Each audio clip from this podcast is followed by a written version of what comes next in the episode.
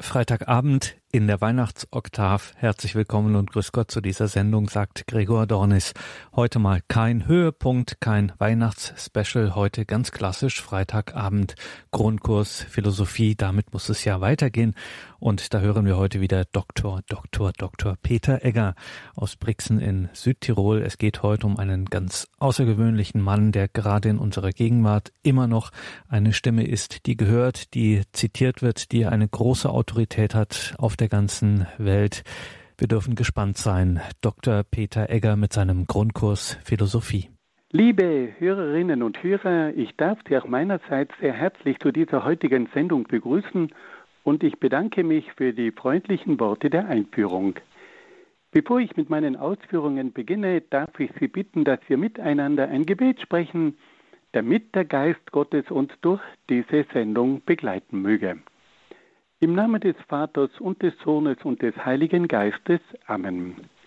Komm, Heiliger Geist, und erfülle die Herzen deiner Gläubigen und entzünde in ihnen das Feuer deiner Liebe. Sende aus deinen Geist und alles wird neu geschaffen und du wirst das Angesicht der Erde erneuern.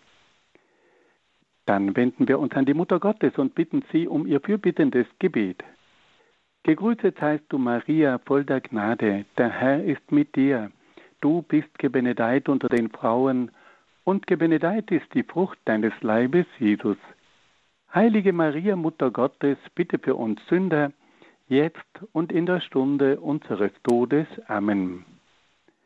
Dann wenden wir uns auch an die Engel und bitten sie um ihren Schutz und um ihr Geleit.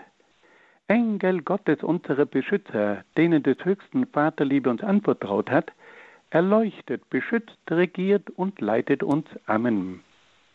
Und schließlich wenden wir uns noch an einige Heilige, die sich in besonderer Weise mit philosophischen Fragen aus christlicher Sicht beschäftigt haben. Heiliger Augustinus, bitte für uns. Heiliger Thomas von Aquin, bitte für uns. Heilige Edith Stein, bitte für uns. Heiliger Kardinal Newman, bitte für uns. Und heiliger Papst Johannes Paul II, bitte für uns. Im Namen des Vaters und des Sohnes und des Heiligen Geistes. Amen. Liebe Hörerinnen und Hörer, in unserer letzten Sendung haben wir uns mit der Philosophie des Neomarxismus beschäftigt.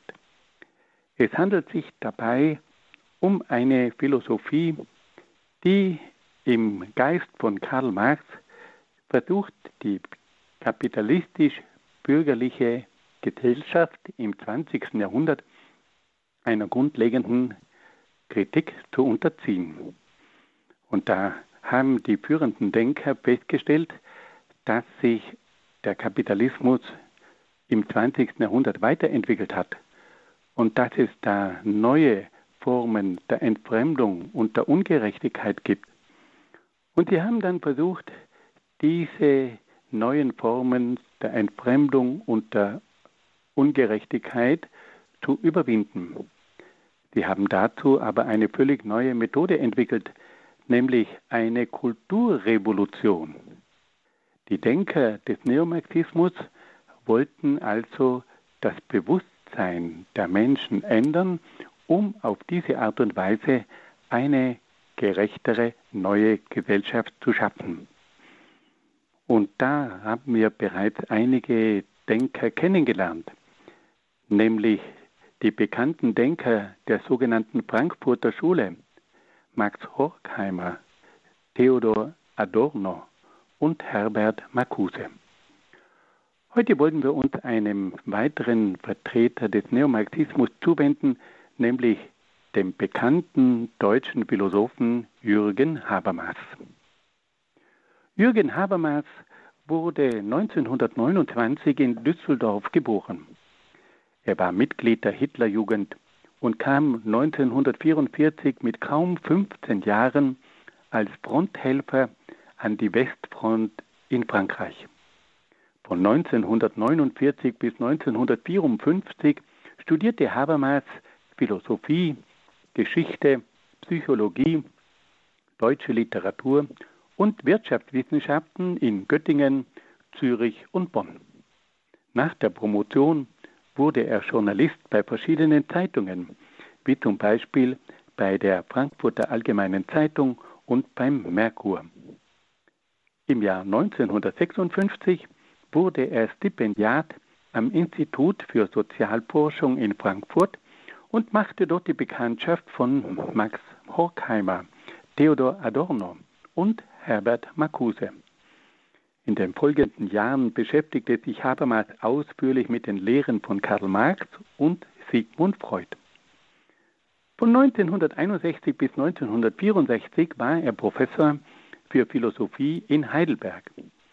Von 1965 bis 1971 war er Professor für Philosophie und Soziologie in Frankfurt.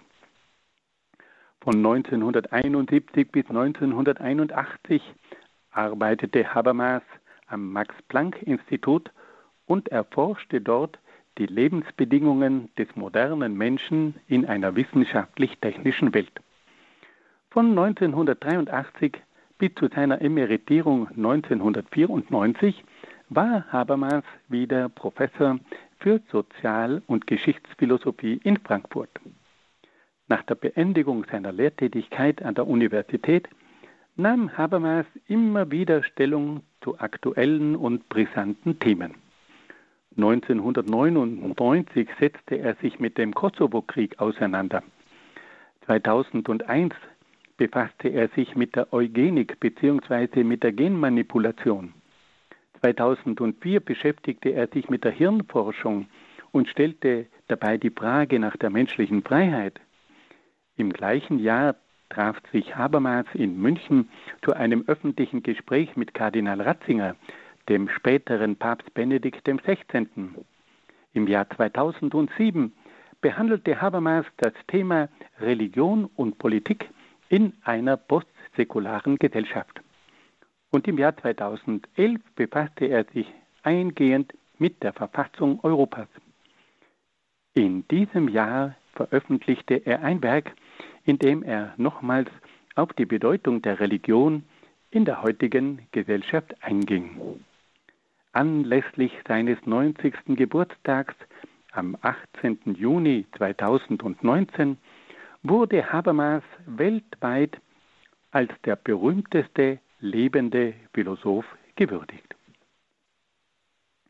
Wir sehen also, dass wir es hier mit einem planetarischen Geist zu tun haben, der an vielen Orten gewirkt hat und dessen Gedanken weit hinausgedrungen sind in die Welt und in die Gesellschaft.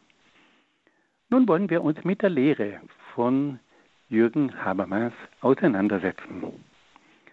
Habermas war in jüngeren Jahren ein Vertreter der kritischen Theorie der Frankfurter Schule.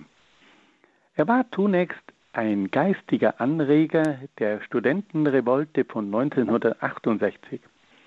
Aber nach den negativen Erfahrungen mit der 68er Revolte distanzierte er sich von den radikalen Studentengruppen um den bekannten Studentenführer Rudi Dutschke.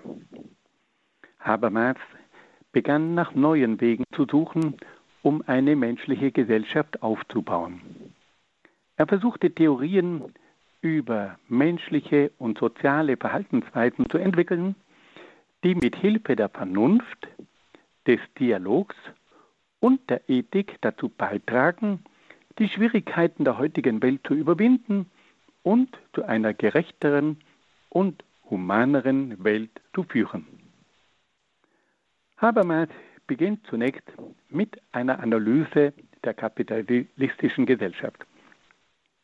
Dabei stellt er sich die Frage, wieso die rationale Erkenntnis und Wissenschaft nicht zu einer gerechten Gesellschaftsordnung geführt hat.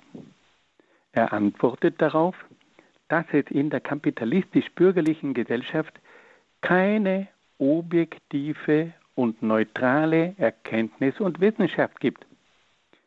Die Erkenntnis und die Wissenschaft stehen nämlich meistens im Dienst von bestimmten Interessen, die oft im Gegensatz zu einer gerechten Gesellschaftsordnung stehen. Die Erkenntnis und die Wissenschaft sind oft das Werkzeug von ganz bestimmten individuellen, technischen, wirtschaftlichen und politischen Interessen. Habermas stellt weiter fest, dass es in der kapitalistisch-bürgerlichen Gesellschaft auch zu zunehmenden Eingriffen des Staates kommt, der weite Bereiche der Gesellschaft beherrscht. Durch die umfassende Organisation der Gesellschaft bestimmt und kontrolliert der Staat weitgehend die Gesellschaft. Habermas weist schließlich darauf hin, dass es in der kapitalistisch-bürgerlichen Gesellschaft zur Herrschaft der Wissenschaft und Technik kommt, die zur Determinierung und Entfremdung des Menschen und der Gesellschaft führt. Auf diese Weise wenden sich also die Wissenschaft und die Technik letztlich gegen den Menschen. Habermas versucht nun, eine neue Gesellschaftsordnung zu entwerfen, die nicht von den Interessen und der Herrschaft, der Wirtschaft, der Politik, der Wissenschaft und der Technik bestimmt wird. Habermas ist der Ansicht, dass die neue Gesellschaft auf dem gemeinsamen Dialog und auf dem kommunikativen Handeln aufbauen soll. An diesem Dialog und an diesem kommunikativen Handeln sollen alle Mitglieder der Gesellschaft als gleichberechtigte und freie Bürger teilnehmen.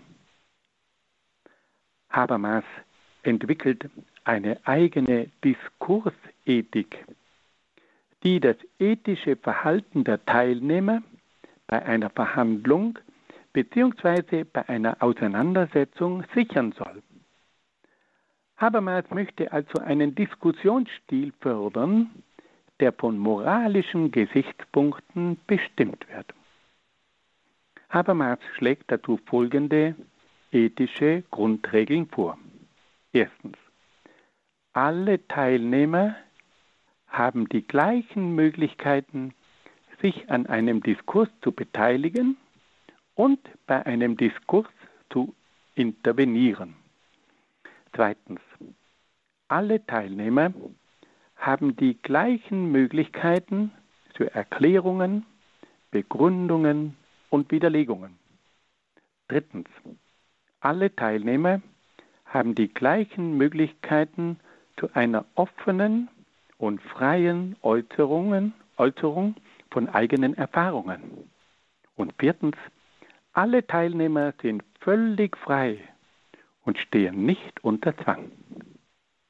Liebe Hörerinnen und Hörer, das ist also ganz interessant, wie hier Jürgen Habermas versucht einmal ethische Grundregeln für einen echten Diskurs aufzustellen, damit es überhaupt zu einem fairen Diskurs kommen kann.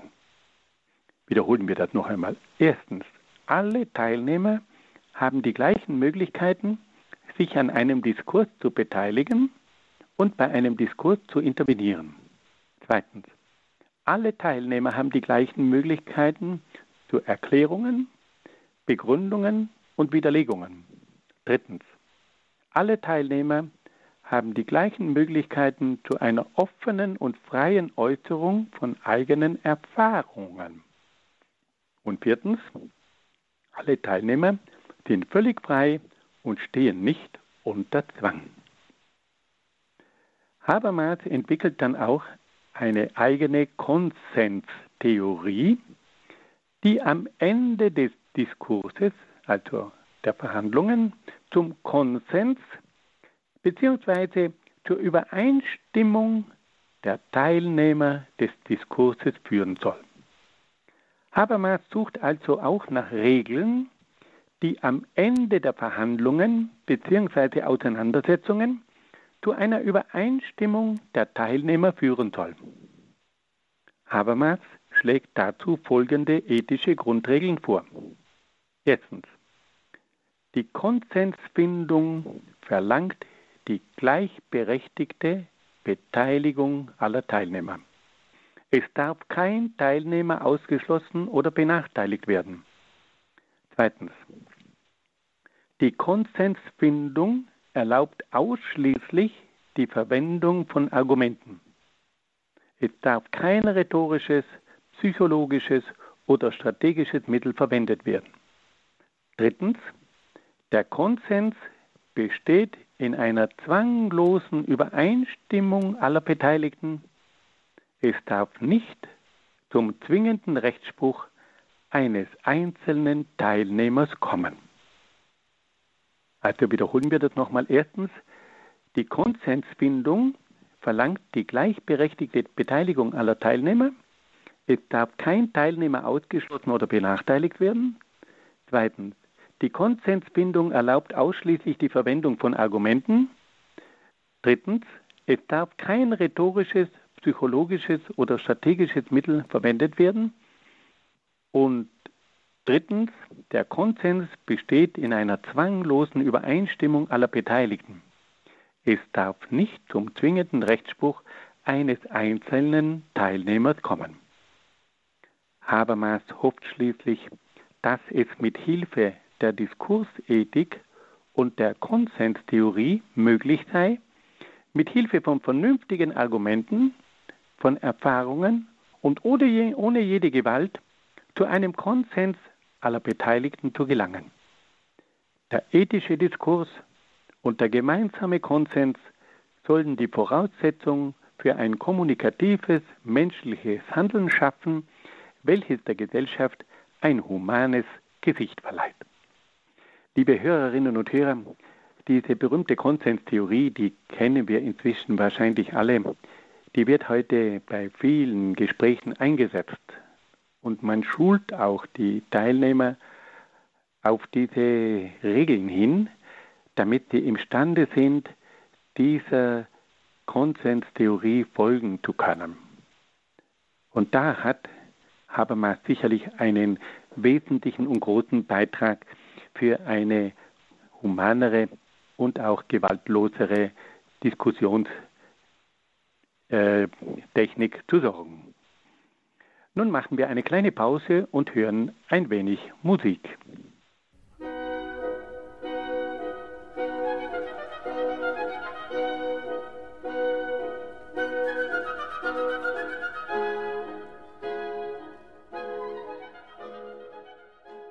Liebe Hörerinnen und Hörer, wir kommen nun zu einem weiteren Punkt in der philosophischen Lehre von Jürgen Habermas. Habermas stellte fest, dass es zwischen dem rational-technischen System der modernen Gesellschaft und der persönlichen Welt des Menschen eine große Kluft gibt. Der Mensch wird von dem rational-technischen System der Wirtschaft, der Verwaltung und der Institutionen oft völlig beherrscht und verliert dabei sein eigentliches Menschsein. Habermas möchte nun mit Hilfe der Diskursethik und des kommunikativen Handelns das rational-technokratische System der modernen Gesellschaft in die menschliche Lebenswelt der Gesellschaft integrieren. Also auf der einen Seite haben wir das rational-technokratische System und auf der anderen Seite haben wir die Welt des Menschen. Und die stehen oft in einem Konflikt zueinander. Und nun möchte Habermas versuchen, mit Hilfe der neuen Kommunikation eine menschlichere Gesellschaft zu schaffen. Er möchte also eine Verbindung und Ergänzung zwischen der Technokratie auf der einen Seite und der Welt des Menschen auf der anderen Seite herstellen. Diese Verbindung und Ergänzung soll dadurch zustande kommen, dass einerseits das rational-technische System zu einer Erleichterung der menschlichen Lebenswelt beiträgt. Die Lebenswelt des Menschen soll aber andererseits dazu führen, dass das technokratische System den menschlichen Bedürfnissen gerecht wird und von menschlichen Normen geprägt wird. Wir sehen also, dass hier Habermas beide Seiten richtig einzuschätzen vermag. Er sagt, auf der einen Seite brauchen wir das rational-technokratische System, weil es zu einer Erleichterung der menschlichen Lebenswelt führt. Auf der anderen Seite muss aber auch das Menschliche dazu führen, dass, die, dass das technokratische System den menschlichen Bedürfnissen gerecht wird und dass die Wissenschaft und die Technik und die Verwaltung und, und, und von menschlichen Normen geprägt wird.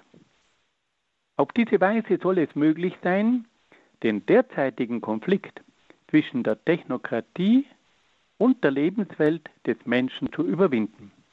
Es soll schließlich zu einer menschlichen Technokratie kommen, die einerseits das menschliche Leben erleichtert und auf der anderen Seite die menschlichen Bedürfnisse ernst nimmt. Eine solche Technokratie respektiert dann den Menschen als das oberste Maß der Technokratie. Habermas hat sich auch mit einem weiteren ernsten Thema auseinandergesetzt, das durch die moderne Biowissenschaft aktuell geworden war. Bei diesem Thema ging es um die Eugenik bzw. um die Möglichkeit der Genmanipulation. Habermas weist darauf hin, dass eine liberale Genmanipulation weitreichende Folgen für den einzelnen Menschen und für die universale Gleichheit aller Menschen hat. Habermas erklärt, dass eine Genmanipulation den Menschen zu einem Objekt von fremden Absichten und Entwürfen macht. Eine Genmanipulation verfügt über die körperlichen Grundlagen des anderen Menschen und greift damit in die Eigenständigkeit der menschlichen Person ein. Der Mensch wird damit zu einem Wesen, das von anderen Menschen verändert und bestimmt wird. Der Mensch kann sich dann nicht mehr als selbstständiges und eigenverantwortliches Wesen begreifen. Habermas weist auch darauf hin, dass die Genmanipulation die universale Gleichheit unter den Menschen in Frage stellt. Wenn die Möglichkeit besteht, dass ein Mensch das Genom eines anderen Menschen manipulieren kann, dann ist die Gleichheit unter den Menschen aufgehoben. Dann verfügt ein Mensch über den anderen Menschen und hebt damit die prinzipielle Gleichheit unter den Menschen auf. Habermas hat sich dann schließlich auch mit der Bedeutung der Religion auseinandergesetzt. Habermas stellt zunächst fest, dass die Religion für die Entstehung der europäischen Kultur von großer Bedeutung gewesen sei. Er weist darauf hin, dass die jüdische und die christliche Religion entscheidende Beiträge für das Menschenbild, die moralischen Werte, für die Menschenrechte und für das soziale Engagement in Europa geliefert hätten. Er stellt also fest, dass die Religion einen großen Einfluss hatte auf die verschiedenen Entwicklungen in der europäischen Kultur. Die Religion, die jüdische und die christliche Religion haben entscheidende Beiträge für das Menschenbild, die moralischen Werte, für die Menschenrechte und für das soziale Engagement in Europa geliefert. Habermas erklärt dann weiter, dass die Religion seit der Philosophie der Aufklärung weitgehend aus der Gesellschaft verdrängt worden sei. Es kam zu einer säkularen bzw. verweltlichten Gesellschaft, die die Religion aus allen Bereichen hinausdrängte. Es kam zu einer weitgehenden Autonomie der Philosophie, der Wissenschaft, der Kultur, der Politik, der Moral und so weiter. Der säkulare Mensch bzw der rein weltlich orientierte Mensch hat sich weitgehend vom Glauben an Gott entfernt. Habermas weist dann aber darauf hin, dass sich in jüngster Zeit eine Renaissance der Religion feststellen lasse. Es kommt also gewissermaßen zu einer Wiedergeburt der Religion. Habermas spricht in diesem Zusammenhang von einer postsäkularen Gesellschaft, also einer Gesellschaft nach der Säkularisierung, von einer Gesellschaft nach der Verweltlichung.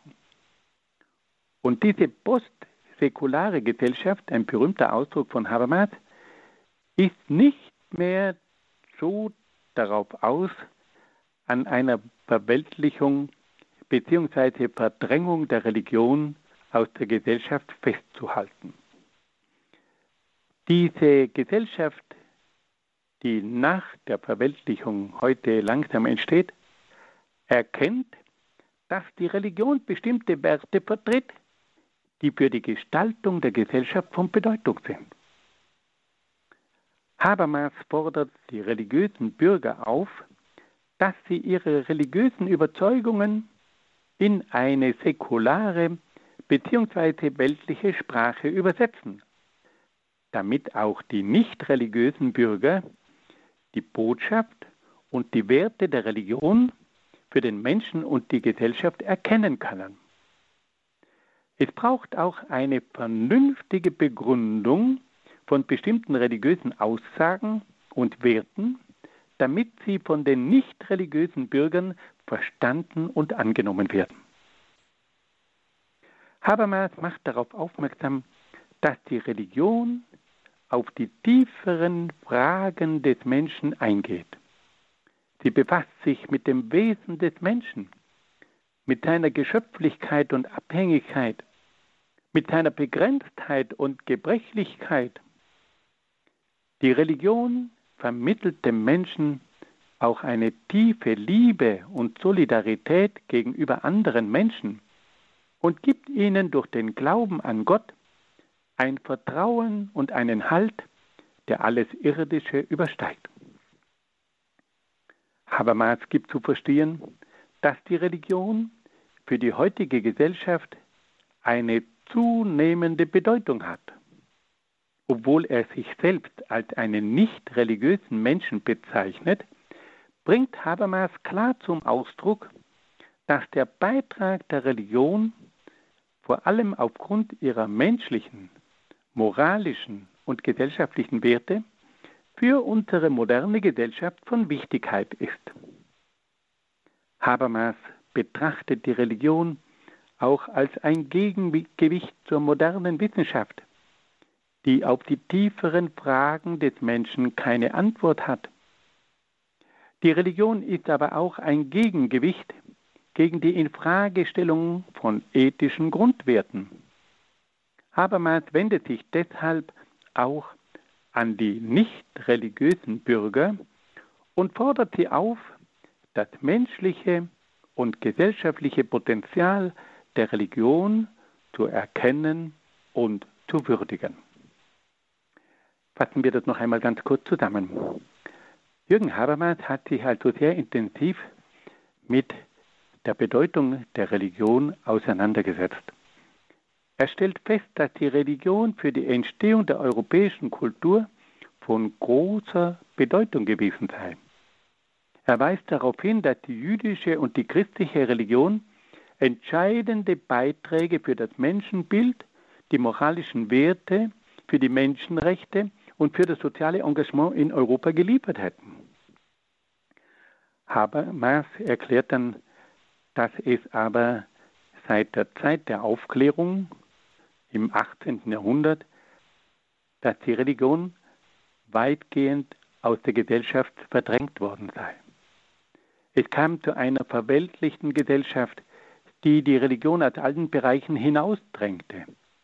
Es kam zu einer weitgehenden Autonomie der Philosophie, der Wissenschaft, der Kultur, der Politik, der Moral und so weiter. Der verweltlichte Mensch hat sich weitgehend vom Glauben an Gott entfernt. Aber dann, sagt Habermas, können wir feststellen, dass es heute zu einer Rückbesinnung auf die Religion kommt. Habermas spricht davon, dass es in einer postsäkularen Gesellschaft, die nicht mehr an einer Verweltlichung bzw. an der Verdrängung der Religion aus der Gesellschaft festhalte, zu einer Neubesinnung auf die Religion kommt. Und diese postsäkulare Gesellschaft hat erkannt, dass die Religion bestimmte Werte vertritt, die für die Gestaltung der Gesellschaft von Bedeutung sind.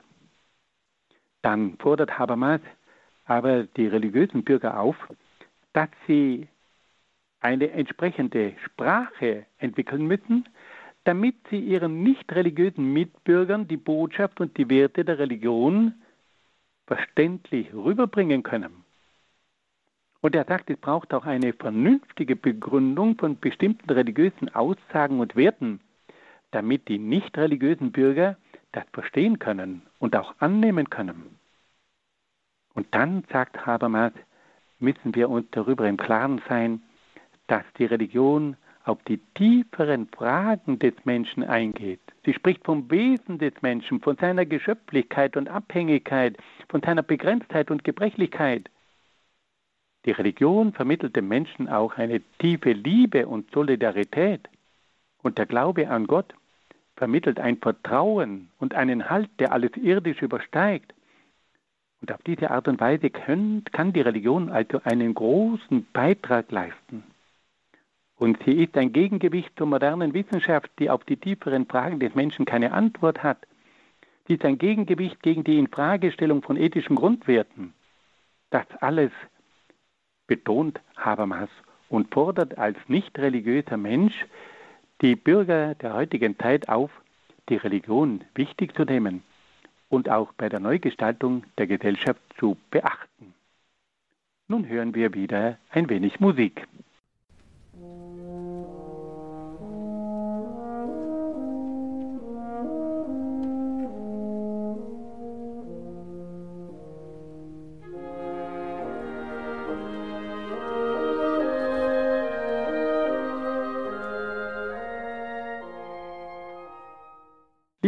Hörerinnen und Hörer, wir haben nun einige ganz bedeutende Aussagen von Jürgen Habermas gehört und wir haben erkannt, dass dieser Mann sich mit den verschiedensten Fragen auseinandergesetzt hat.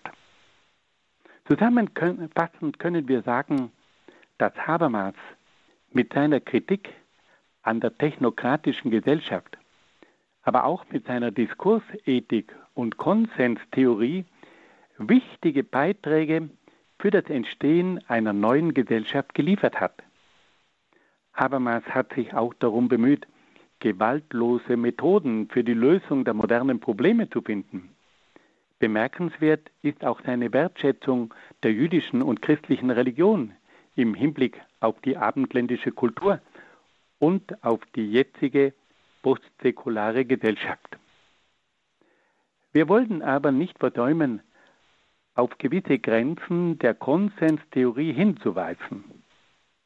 Die Konsenstheorie kann zwar bei unterschiedlichen Auffassungen in positiver Weise dazu beitragen, einen Konsens zu finden, der auf ethischen Maßstäben beruht.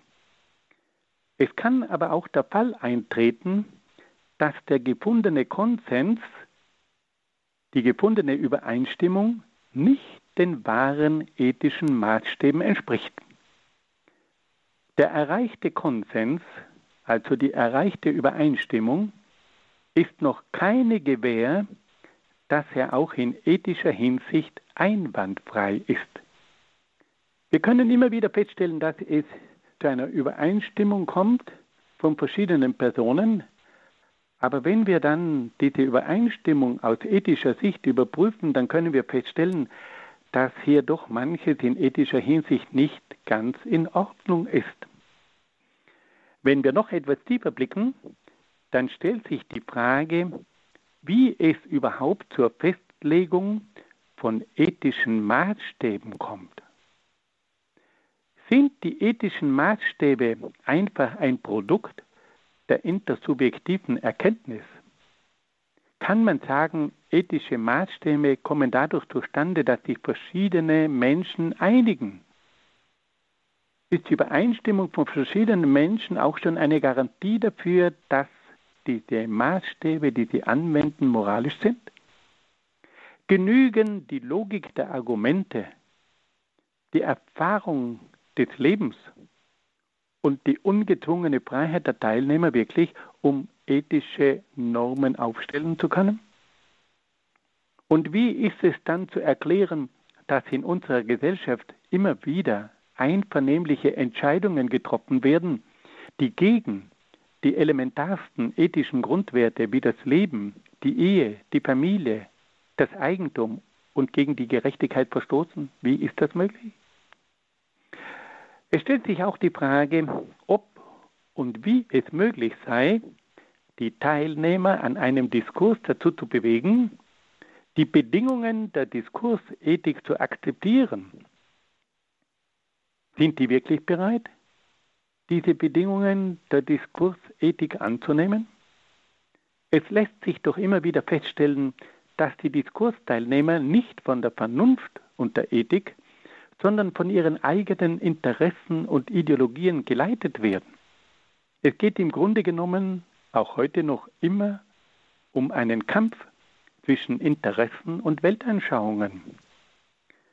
Schließlich wollen wir noch darauf hinweisen, dass der von Habermas gewünschte Dialog zwischen der säkularen bzw. nicht religiösen Gesellschaft und den Religionen nie zu einem wirklich fruchtbaren Austausch zwischen dem nicht religiösen Lager und dem religiösen Lager geführt hat. Die Entwicklung der letzten Jahrzehnte hat gezeigt, dass vor allem die christlichen Werte keinerlei Bedeutung und keinen Einfluss auf die säkulare Gesellschaft haben. Die säkulare Gesellschaft hat in den letzten Jahrzehnten grundlegende christliche Werte wie den Schutz des Lebens, der Ehe und der Familie relativiert und abgeschafft. Die säkulare Gesellschaft hat sich für die Abtreibung, die freie Liebe, die Ehe für alle, die Familie für alle, für das Gender, für die Euthanasie und so weiter entschieden.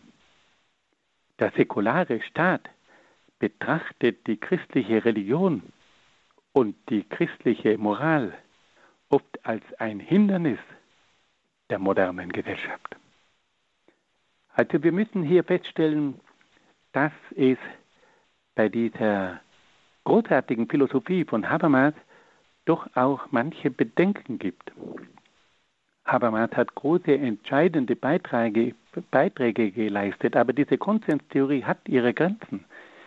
Da geht es um die Frage, ob wirklich der Konsens auch schon eine Garantie dafür ist, dass dabei die ethischen Maßstäbe beachtet wurden.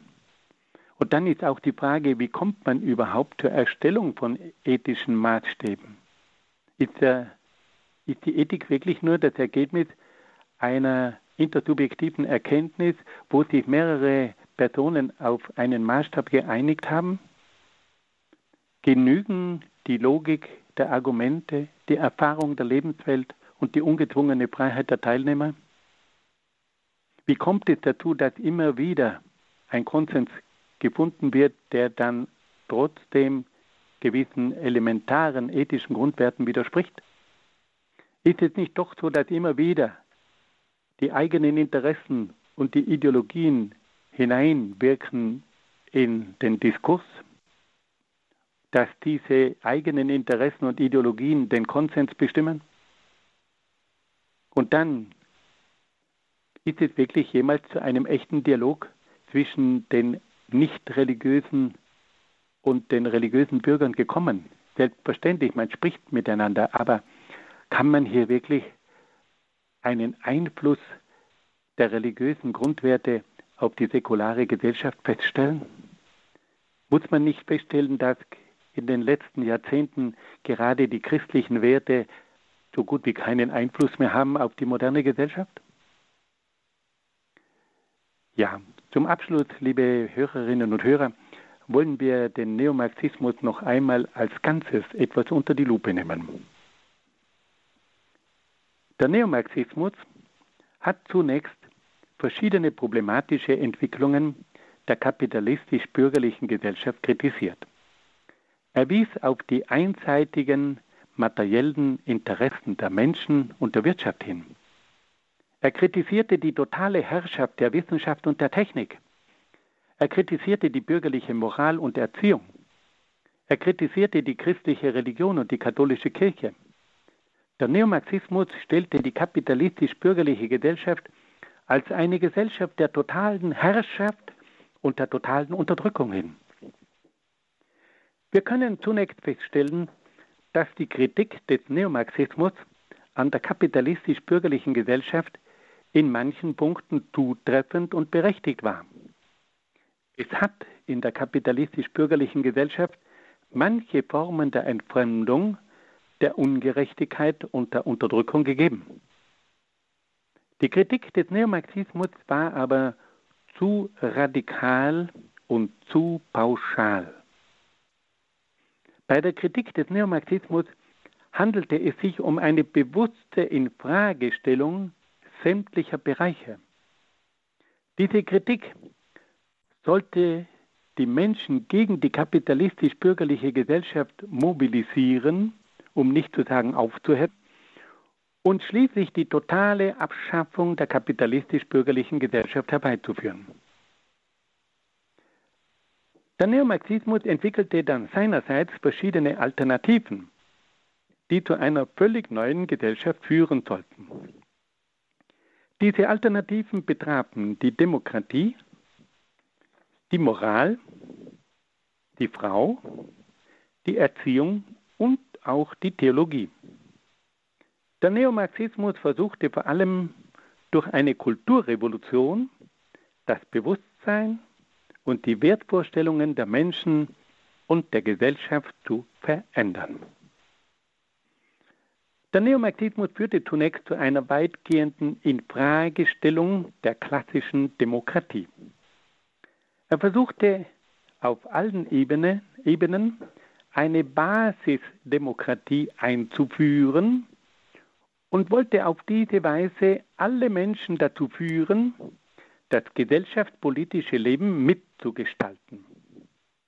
Es war sicher positiv, durch eine erweiterte Demokratie mehr Menschen in den demokratischen Entscheidungsprozess einzubinden. Es zeigte sich aber sehr bald, dass die Basisdemokratie in vielen Fällen zur Plattform von revolutionären Kräften wurde die es verstanden, die Basis in ihrem Sinn zu beeinflussen. In diesem Zusammenhang spielte auch die sogenannte Gruppendynamik eine wichtige Rolle.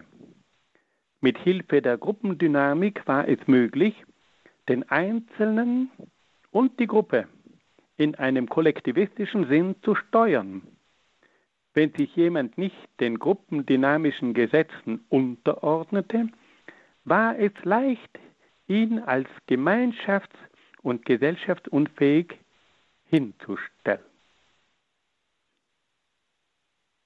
Der Neomarxismus versuchte dann auch, die Moral in seinem Sinn zu verändern. Der Neomarxismus erklärte alle moralischen Normen und Bindungen als Formen der Unterdrückung und der Diskriminierung. Er bekämpfte deshalb alle Einrichtungen, die die Einhaltung von bestimmten Regeln und Geboten verlangten. Dazu gehörten die Ehe und die Familie, die Kirche und der Staat. Es kam zur Infragestellung der Ehe und der Familie. Es kam zur sexuellen Revolution. Es kam zur Scheidung, zur Abtreibung, und es kam zum Kampf gegen den Staat und die Kirche. Das Ziel dieses Kampfes war die völlige Autonomie des Menschen und die individuelle Selbstverwirklichung. Aber liebe Freunde, eine solche autonome Moral ist auf die Dauer nicht lebensfähig. Der Mensch braucht bestimmte Werte. Und zum Schutz dieser Werte braucht es auch bestimmte Gebote. Und wenn wir Werte verteidigen und dazu bestimmte Regeln und Gebote aufstellen, dann ist das nicht einfach eine Unterdrückung und nicht einfach eine Diskriminierung, sondern das ist eine notwendige Maßnahme, um jene Werte und Einrichtungen zu schützen, die für das Gelingen des Lebens des einzelnen Menschen und der Gesellschaft notwendig sind. Der Neomarxismus führte auch zur Entstehung eines radikalen Feminismus. Während sich die frühere Frauenbewegung für die Emanzipation und die Gleichberechtigung der Frau einsetzte, forderte der neomarxistische Feminismus die totale Befreiung der Frau. Mit dieser Befreiung war die Abschaffung jeder Bindung an einen Mann und an Kinder gemeint. Nach den Lehren der bekannten Feministin Simone de Beauvoir dürfe die Frau kein Zweitwesen sein, das immer hinter dem Mann und den Kindern steht. Die Frau müsse sich vor der Ehe und vor der Schwangerschaftsfalle hüten. Sie habe das Recht auf freie Sexualität und Abtreibung. Der Feminismus hat das tiefere Wesen der Frau radikal in Frage gestellt. Die Frau sollte nur an sich und an ihre eigene Selbstverwirklichung denken. Die Frau war nun nicht mehr das Wesen, das durch seine Liebe und Hingabe das Leben und das Menschliche in der Gesellschaft entfaltet und sichert. Der Neomarxismus führte auch zu einer radikalen Veränderung der Pädagogik. Der Neomarxismus wandte sich gegen die autoritäre Erziehung, die zur Unterdrückung des Kindes und des Jugendlichen führte, und forderte eine antiautoritäre und unterdrückungsfreie Erziehung. Das Kind und der Jugendliche dürften nicht fremdgelenkt werden, sondern sollten ihren eigenen autonomen Impulsen folgen. Auf diese Weise würde sich das Kind und der Jugendliche in voller Freiheit entfalten können. Der Neomarxismus hatte recht, wenn er die zum Teil autoritäre Erziehung in früheren Zeiten kritisierte. Aber es war höchst problematisch, wenn der Neomarxismus dann die Abschaffung jeglicher Autorität verlangte.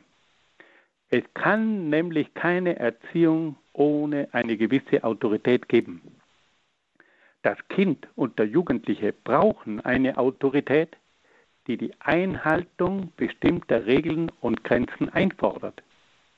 Die Einhaltung bestimmter Regeln und einer bestimmten Ordnung vermittelt dem Kind und dem Jugendlichen Orientierung, Sicherheit und Halt.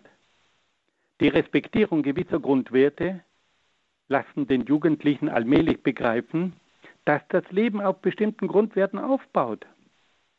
Die Einforderung einer bestimmten Disziplin befähigt den Jugendlichen, in seinem späteren Leben den Anforderungen der Gemeinschaft und Arbeitswelt gerecht zu werden.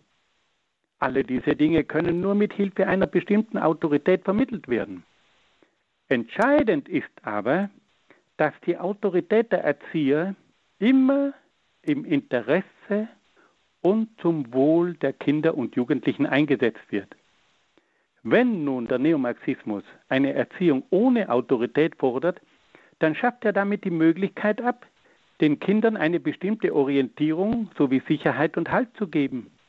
Dann erfahren diese Jugendlichen nicht, dass man bestimmte Grundwerte respektieren muss, damit das Leben gelingen kann dann erfahren diese Jugendlichen nicht, dass es bestimmte Regeln und eine bestimmte Disziplin braucht, damit das Zusammenleben in der Gemeinschaft und das Arbeitsleben in geordneten Bahnen verlaufen kann.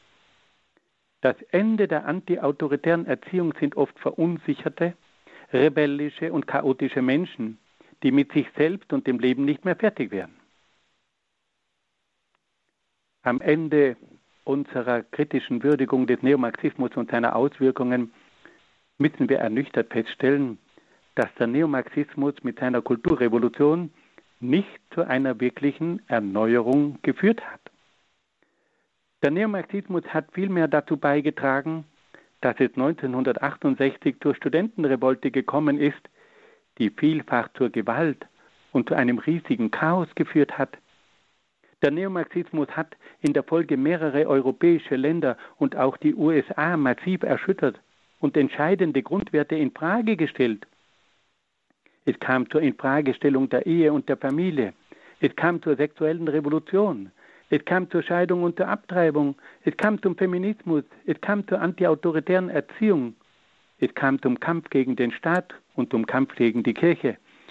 Auf diese Weise wurden also wesentliche Grundwerte und entscheidende Einrichtungen der Gesellschaft in Frage gestellt.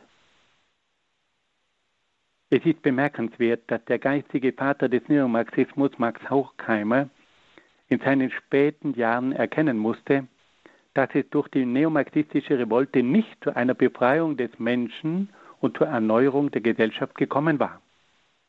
Horkheimer war erschüttert über das Ausmaß der Gewalt und über das Chaos, das die neomarxistische Philosophie hervorgerufen hatte. Das Scheitern seiner Philosophie ließ den alten Max Horkheimer zu einem Pessimisten werden. Gleichzeitig aber spürte er nach seinen eigenen Worten die Sehnsucht nach dem ganz anderen.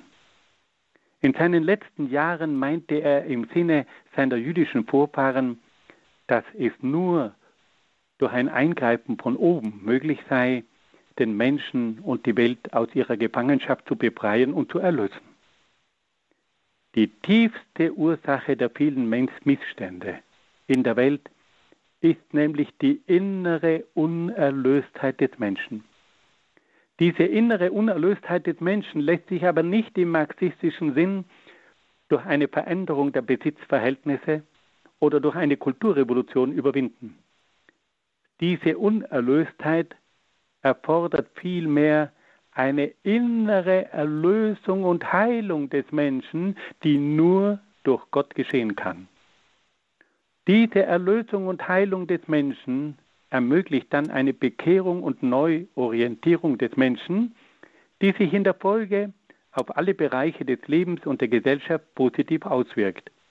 Das eigentliche Problem ist also die Unerlöstheit des Menschen, das nur durch Gott gelöst werden kann. Und deswegen werden auch alle Ideologien, die diese tiefste Wurzel aller Übel nicht erkennen und akzeptieren wollen, scheitern müssen. Bisher sind alle Ideologien, die versuchten, die Probleme und Übel der Gesellschaft mit rein menschlichen Kräften zu lösen, gescheitert. In vielen Fällen haben diese Ideologien sogar neue Formen der Gewalt und des Chaos hervorgebracht. Sie haben zur Abschaffung von fundamentalen Werten geführt und damit die Existenz des Einzelnen und der Gesellschaft in ernsthafter Weise gefährdet und erschüttert. Der Neomarxismus ist dafür ein beredtes Beispiel, das für uns eine ernste Warnung und Mahnung sein sollte. Liebe Hörerinnen und Hörer, ich danke Ihnen sehr herzlich für Ihre freundliche Aufmerksamkeit und wünsche Ihnen alles Gute und Gottes besonderen Segen.